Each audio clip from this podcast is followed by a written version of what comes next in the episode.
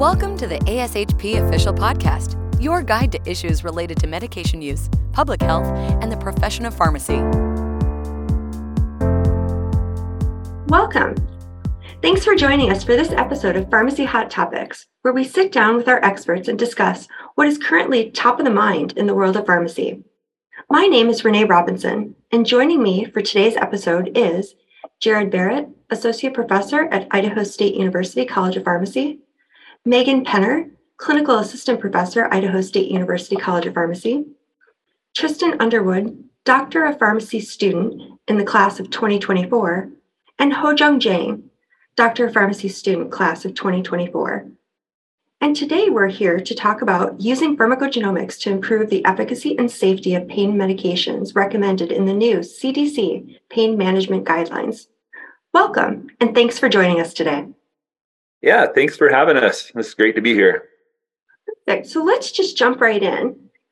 My first question is, is really where should practitioners who are managing patients' pain be looking for guidance? Thanks for that introduction, Dr. Robinson. First, practitioners should go to the 2022 CDC clinical practice guidelines for prescribing opioids for pain. However, they don't address pharmacogenomics and the impact on pain management. They do specify that pain management needs to be individualized. Many opioid equianalgesic studies emphasize that pharmacokinetic and pharmacogenomic differences make opioid response difficult to predict, especially when converting between agents. Additionally, many of our multimodal treatment options, such as nonsteroidal anti inflammatory drugs or NSAIDs, anticonvulsants, and antidepressants, have pharmacogenomic data available. If we want to truly customize medication therapy management, knowing pharmacogenomic profiles could help. Thank you, Dr. Penner. I know we are learning more and more about how important it is to consider genetic variability when recommending drug therapy. What role do pharmacogenetics and pharmacogenomics play in pain management? Many classes of medications used in pain management have pharmacogenomic data available for guidance of treatment selection, dosing, and monitoring. These include our medications such as NSAIDs, antidepressants, specifically our serotonin norepinephrine reuptake inhibitors or SNRIs, and our tricyclic antidepressants, as well as our opioids. Knowing how a patient will respond to medications can help us in optimizing multimodal therapies. Additionally, there's often a stigma around patients asking for additional opioids or stating that a certain opioid has worked better for them than others, especially when they're asking for a more potent medication.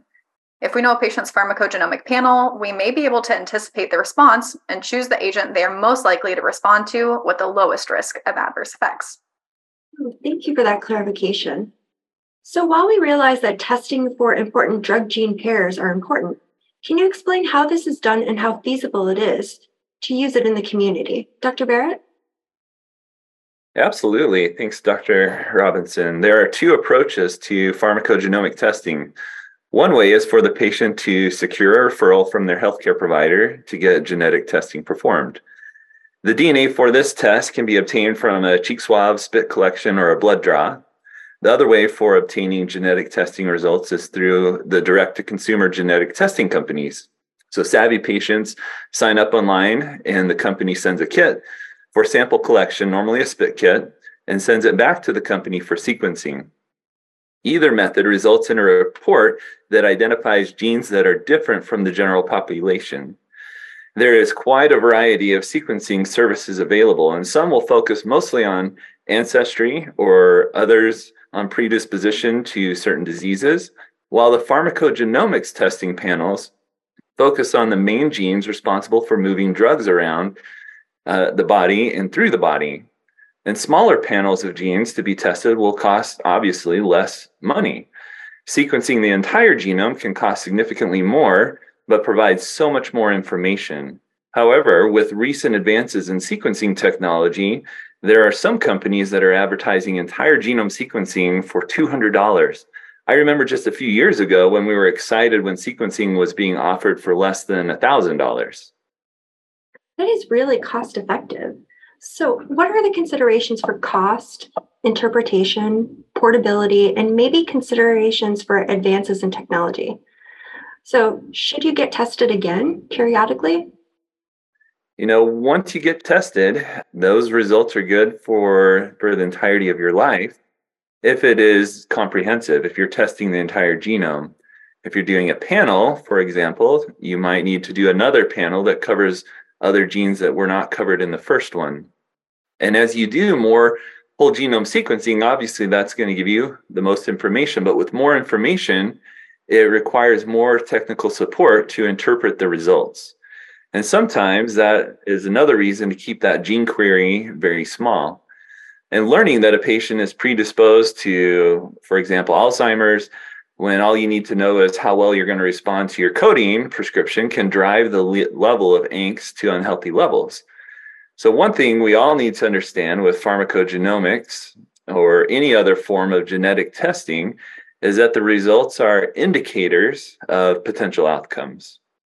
Different genetic variants come with varying degrees of confidence, and responsiveness to drugs, such as what we're talking about today, is multifactorial and cannot be predicted solely through one genetic allele variant. So, when we communicate with patients and help them interpret their results, we need to con- clearly teach them that the results are not absolute or deterministic. Thank you. So, I want to circle back to pain management. Can you tell us which of the commonly used medications to treat pain pose the greatest risk and discuss how therapy would need to be modified following genetic testing.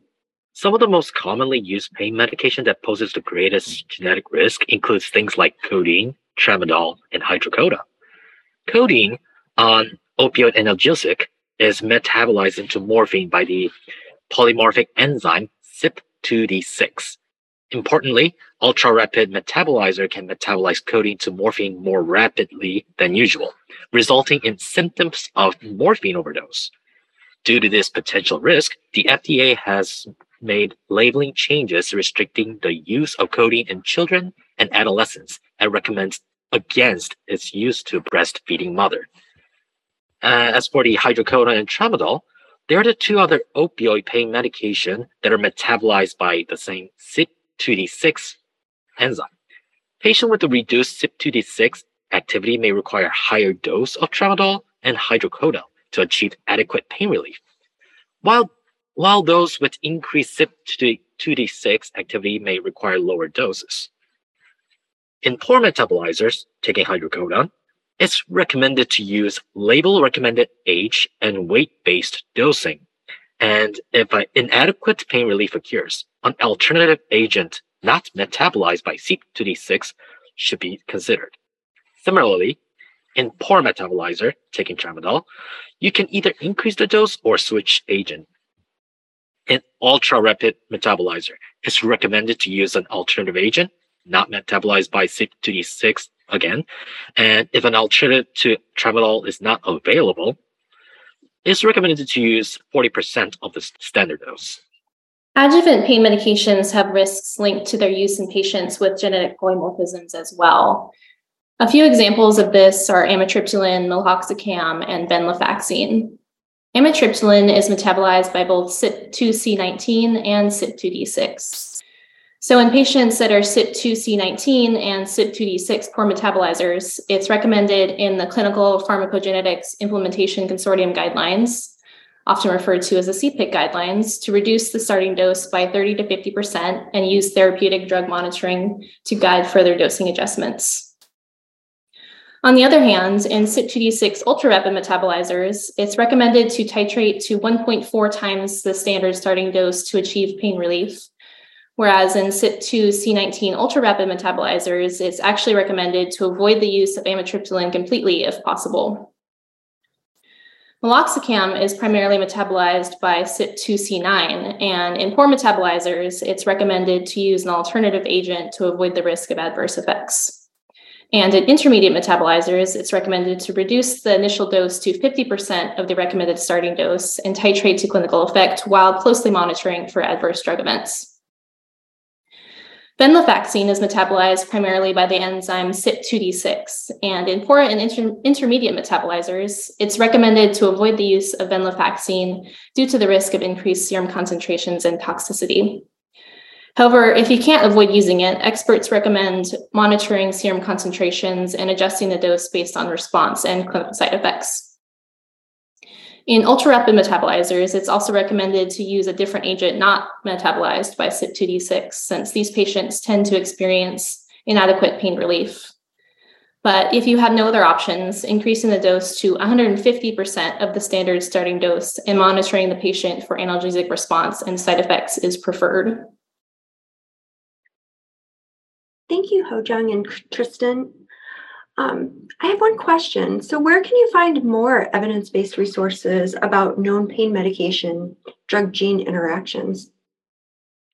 Well, due to the advancement in technology in the past few decades, the use of genetic testing to aid in pain management therapy recommendation has grown, and the number of publicly available evidence based resource has increased in the last five years.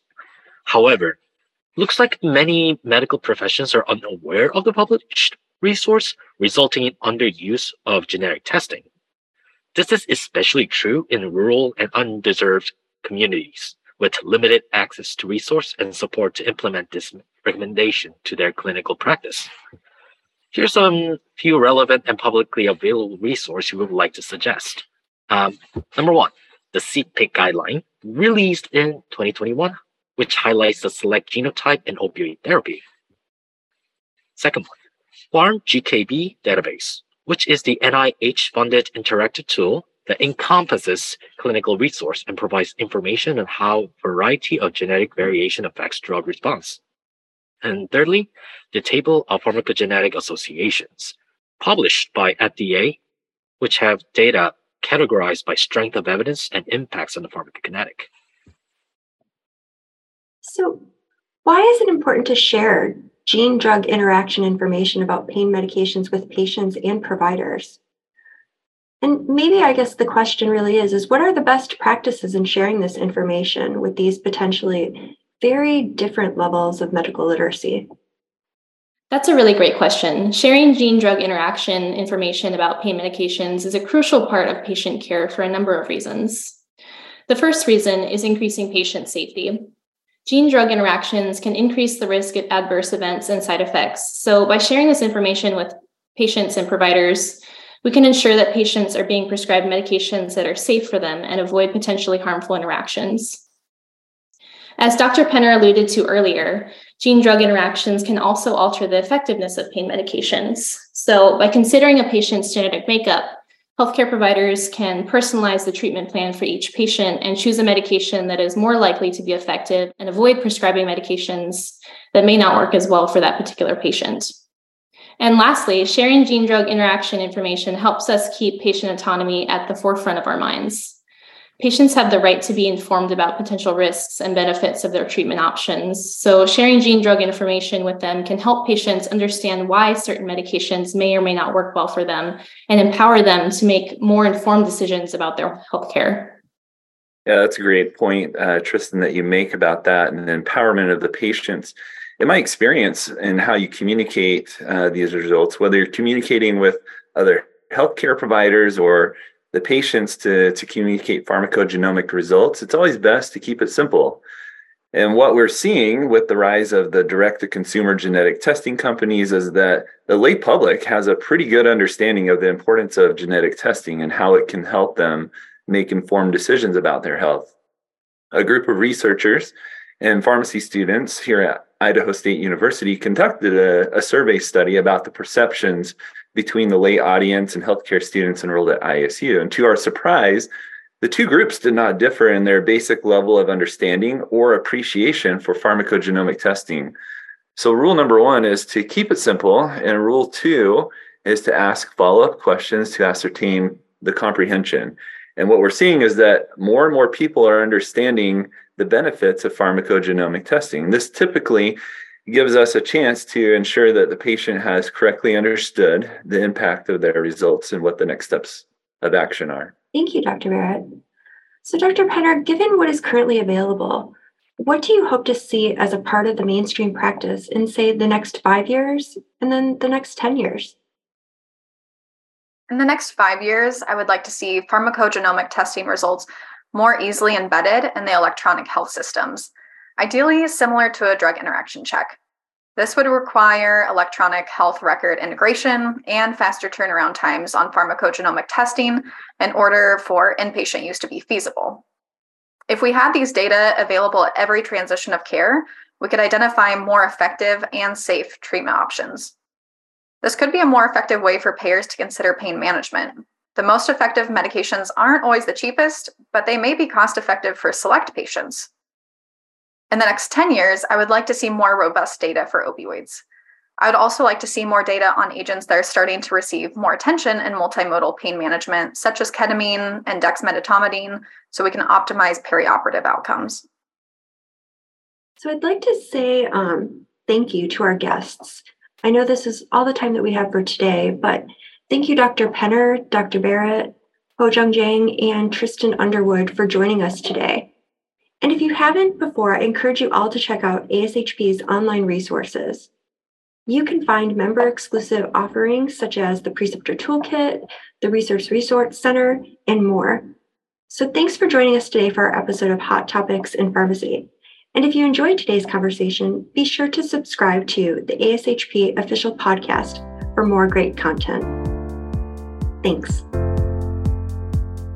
Thank you for listening to ASHP Official the voice of pharmacists advancing healthcare. Be sure to visit ashp.org forward slash podcast to discover more great episodes, access show notes, and download the episode transcript. If you loved the episode and want to hear more, be sure to subscribe, rate, or leave a review. Join us next time on ASHP Official.